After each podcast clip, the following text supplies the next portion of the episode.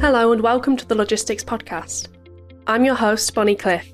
Thanks for joining us. Let's get started. Following on from our last episode about apparel, today we have three knowledgeable guests who will discuss the logistics challenges faced by retailers in today's rapidly changing world and will offer helpful tips on how to grow your business resiliently.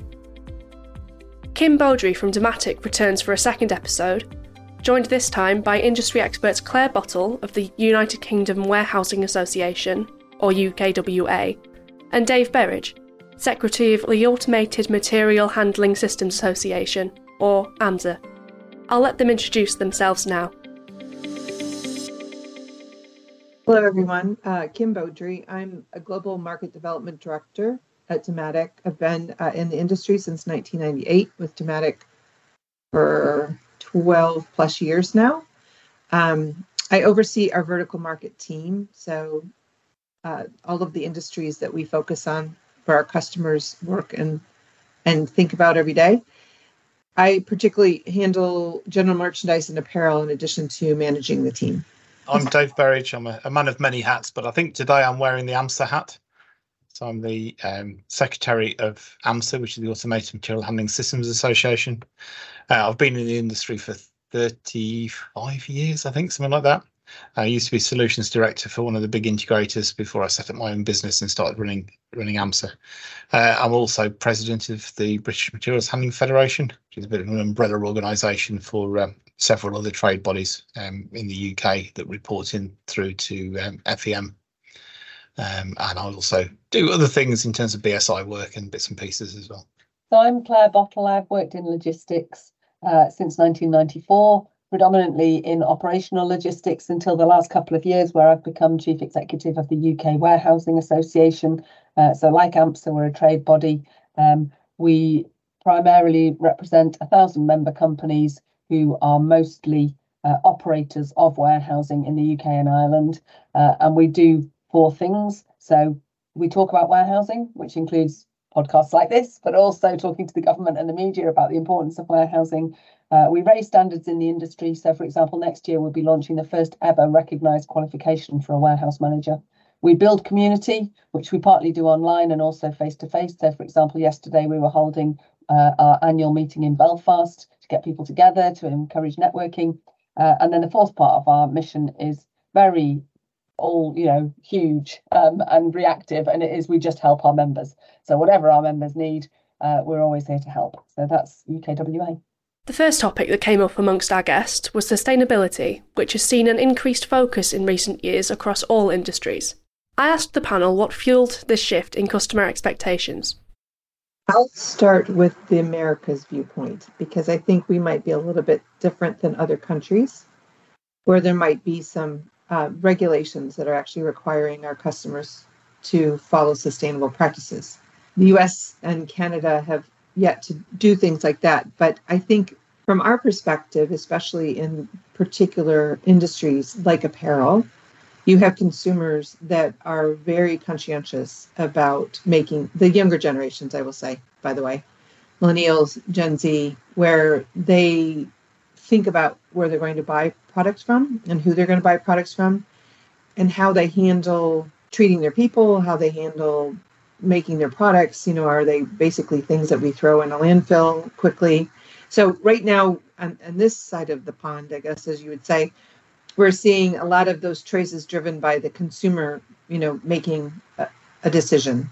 But I do think there are increasing regulations going on in other places that are probably driving that. I agree with what you've said, but I do think when we talk about consumers, this sort of approach tends to come more from the privileged consumer.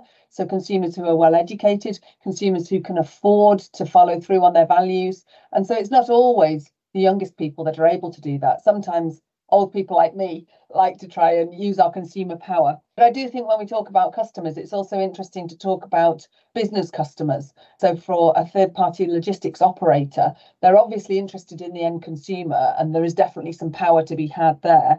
But there's also the immediate client that they might be working for. Uh, so, if you're running a warehouse, third party warehouse sometimes has half a dozen different clients in there. and the expectations of those clients might be different, and that can make it difficult as a warehouse operator to know where to pitch your sustainability activities because some clients want to pay for it and are prepared to do that and that's what they're really after and others would like it if it's free but they're not really prepared to accept any disruption or any additional cost I think we also need to look at clients' ESG policies and whether they're they're looking for a particular level of sustainability or particular level of efficiency. When there are moves in at a European level around the eco design regulations, I can see in much the same way that when you buy a washing machine or a fridge now, you, you get an energy rating for it. I think suppliers for materials handling equipment like Dematic and other integrators will have to sort of put an energy rating on their equipment. And then when as part of the tender documentation, customers are going to be looking to say we only want to have A rated equipment, we only want A or A plus rated equipment, um, and that will, I think, drive a lot more awareness and also mean that certain suppliers perhaps aren't even in the game. They wouldn't be considered if they had a, a B or a C rated efficiency piece of equipment. That might drive not just supplier selection but also technologies, and some of the older technologies are perhaps less efficient than more modern technologies. So that might change things in the marketplace as well. Our parent company, Kion and Dematic, are very involved in making sure that we're answering the questions with regards to our equipment and also our supply chain when it comes to sustainability. So 100% agree with that. We we hold um, the responsibility, you know, to support our customers in that endeavor. I mean, it's interesting in terms of sort of if you look at sort of FTSE companies and commitments to net zero and so on. I think uh, the vast majority of the FTSE 100, I think it's like 60%, have committed to, to a net zero by 2030. And that's all going to be driven by sort of making the right choices in terms of technology in, in, in warehousing. Absolutely. And I think when we talk to our members, we're definitely seeing that it's their clients that are the primary motivator in, in making them want to do that. You know, that because like I said before, the clients may have different expectations, but all of them want to see ESG credentials. I think there are perhaps some other stakeholders that have a role to play. So one of those would be potential employees and current employees. I know Kim mentioned before about younger people, and in particular, when we're trying to diversify our workforces, it's really important to people entering into an environment like a warehouse to feel that they're working for a responsible employer. Uh, and one of the things that they might be looking for is to see a company that operates sustainably. So, in order to build up that employer brand and to win in the war for talent, that might be another influential factor. Um, although, as I say, I think probably the demands of client comes at the top of the list, but employer brands should be in there too as well, and perhaps that's going to grow. As Clare mentioned, sustainability is a huge priority for young people, both as consumers and as workers. So, to attract young people to your business, you need a robust ESG strategy. I asked the panel where the easiest wins here lie. Well, I would say that there's a couple of obvious things for within the four walls of a warehouse. I'm going to just park for a minute the idea of a temperature controlled warehouse because that's like got some other stuff going on. But if we just talk about an, an ordinary ambient warehouse, they always say that lighting is, is where you, you use a lot of electricity and it creates a big carbon footprint. And so, you know, making sure you've got the right kind of lighting and that it's well controlled is part of how you would improve the ESG credentials. But I think there's another factor which probably a bigger picture one. Um, and it's not about within the four walls. It's also really important to make sure that your warehouse starts off in the correct location. So issues like relationships with local authorities uh, and the provision of planning permission can ultimately end up with warehouses being built in suboptimal locations. And that drives in additional transport, which is a factor which can definitely increase the carbon footprint of supply chains overall. So, building in the right place, I would say, is probably the primary thing. But then once you've got a warehouse building, lighting comes top of that list. We at the UKWA have also done a lot of work on uh, opportunities for installing solar panels on warehouse rooftops. Uh, and then, of course, I think we're going to talk a bit about automation there's an interesting thing around location that is happening, and actually, Dematic just uh, funded a, a, fairly large study on this that we'll have results on pretty soon. But we are seeing a movement of many retailers moving their operations and their inventory closer to consumers to hit consumer expectations. But in doing so, they have to think about transportation costs, emissions, and all of that. They're also as you get closer to a consumer to make sure that you're meeting delivery requirements you're going to be sh- basically shrinking the size of your building because the the land and the, the real estate will be more expensive as you get closer to an urban area or suburban area. But if you think about shrinking the size of a building and also getting it in the right place, the size of the building can save overall energy consumption, right? So if you can use vertical space as opposed to horizontal space, and we're seeing, you know, globally companies in certain metropolitan areas like Sydney, Australia, and Los Angeles, California, building, you know, five level or five story distribution centers, which you would have thought would never happen. But that is a way to use vertical space uh, and also reduce your carbon footprint. And then if you are conscientious of how you pack orders so that you're using the cube of a truck that is delivering orders to the best of your ability, that also makes a huge impact on carbon footprint. So operations inside the distribution center to help make sure that you can use a tote or a box to fill it up rather than sticking a small item like a phone in size of an 18 by 18 box. You want to use that box or tote efficiently so that when you're packing a truck, um, obviously you're reducing the packaging cost and uh, amount of packaging you're using, but you're also helping reduce the carbon footprint of trucks on the road. So those are the things that I think automation providers can support and help with.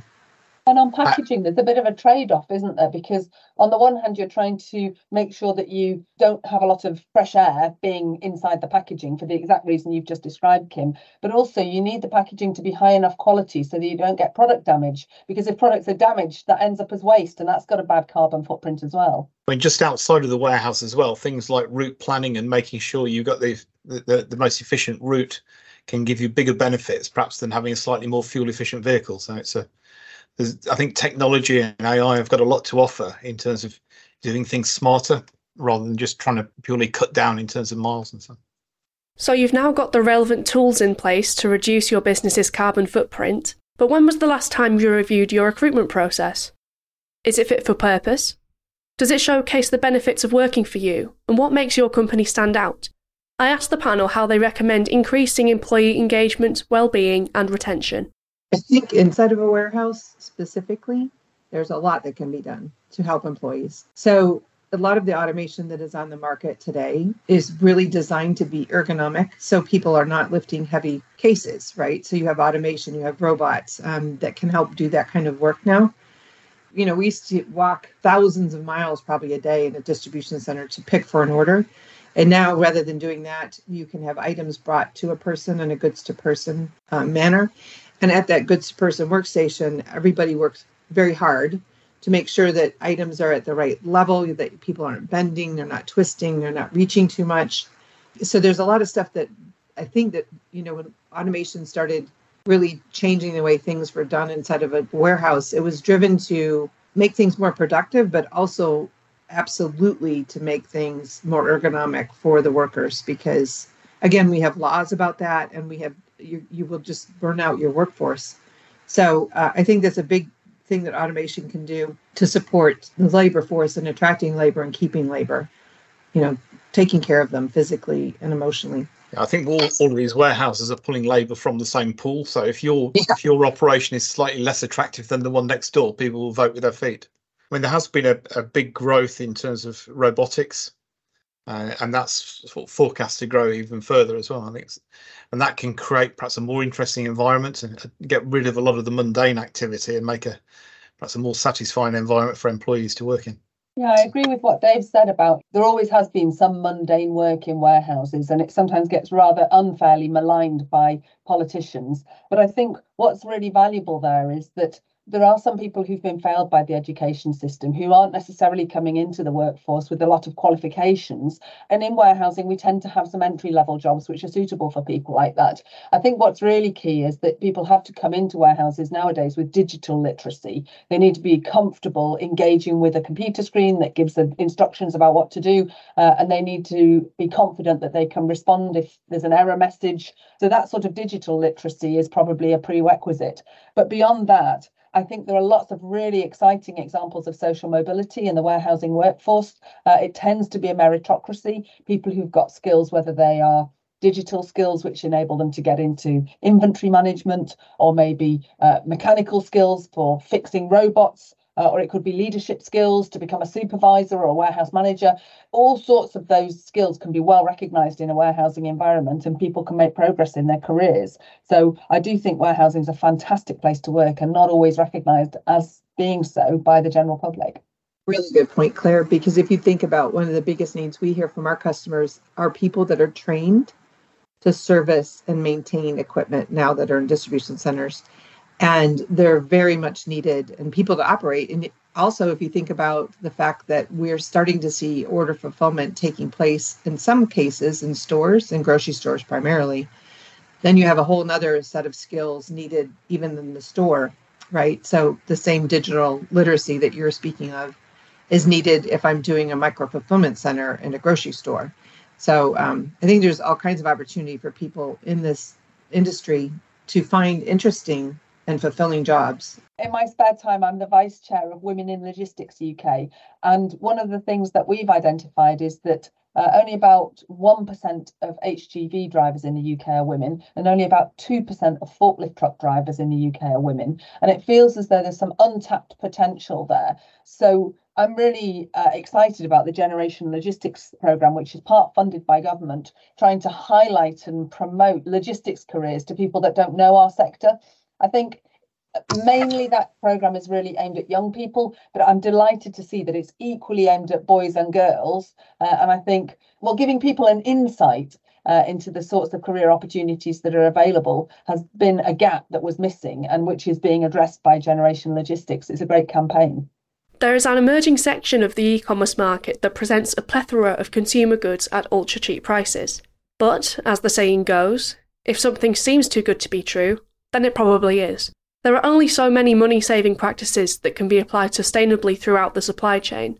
If the price is mind blowingly low, then someone somewhere is at risk of exploitation. I asked the panel their thoughts on the growing popularity of these ultra cheap retailers it's hard to say because I mean I think it's definitely a step back. Where those items that we buy are are going to end up in a landfill fairly quickly. But again, you go to the economics of the discussion, which is not everybody can afford a luxury item, right? So it's a tough call because you know they do provide. You know, I, I had a, a person that I know that was shopping for a wedding. She wanted to go to a wedding.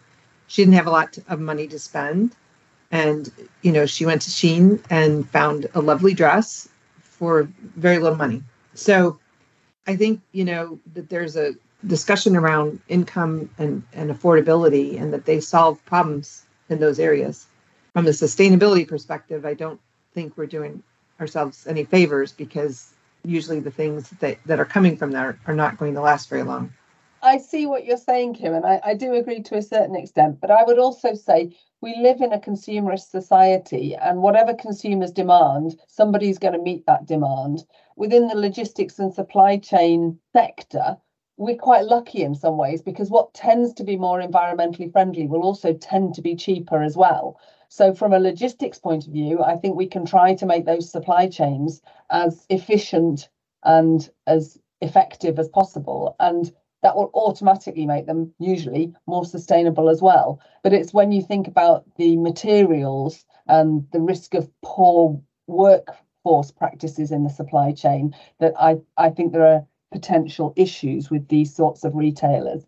But the logistics and the supply chain, that doesn't necessarily have to be a backward step it, from that perspective if we look at the benefits from a, an automation point of view, I think it depends which economy that work content takes place. So if you're if you're doing the manufacturing and the distribution in a in a low cost economy, then you're not going to get the benefits of automation because there's there's little cost to sort of compete with. If we're bringing things over into to higher cost economies and then have distribution centers in those economies, then robotics and automation and so on make a lot more sense. So I think it depends where in the if you look at the total supply chain, where where that sits and what economy that sits in will then define what's sensible, where automation should take place, where where perhaps a, a more manual process is appropriate. It's not necessarily the quality is going to be bad. I mean, things that are made manually by hand aren't always bad quality. But uh, yeah, I think it, it, it's back to the practices and, and how things are made, perhaps that, that start affecting these things. Thank you to Kim, Clare, and Dave for their contributions to this episode. We'll hear more from the whole panel next week when they will share their thoughts on the most exciting upcoming technological developments for the warehouse. If the prospect of automation has sparked your interest, I highly recommend reaching out to Dematic. Connecting with them through their website can provide you with valuable insights into their cutting edge technology and help you determine if it aligns with your needs. Thank you for listening to the Logistics Podcast. Keep it moving.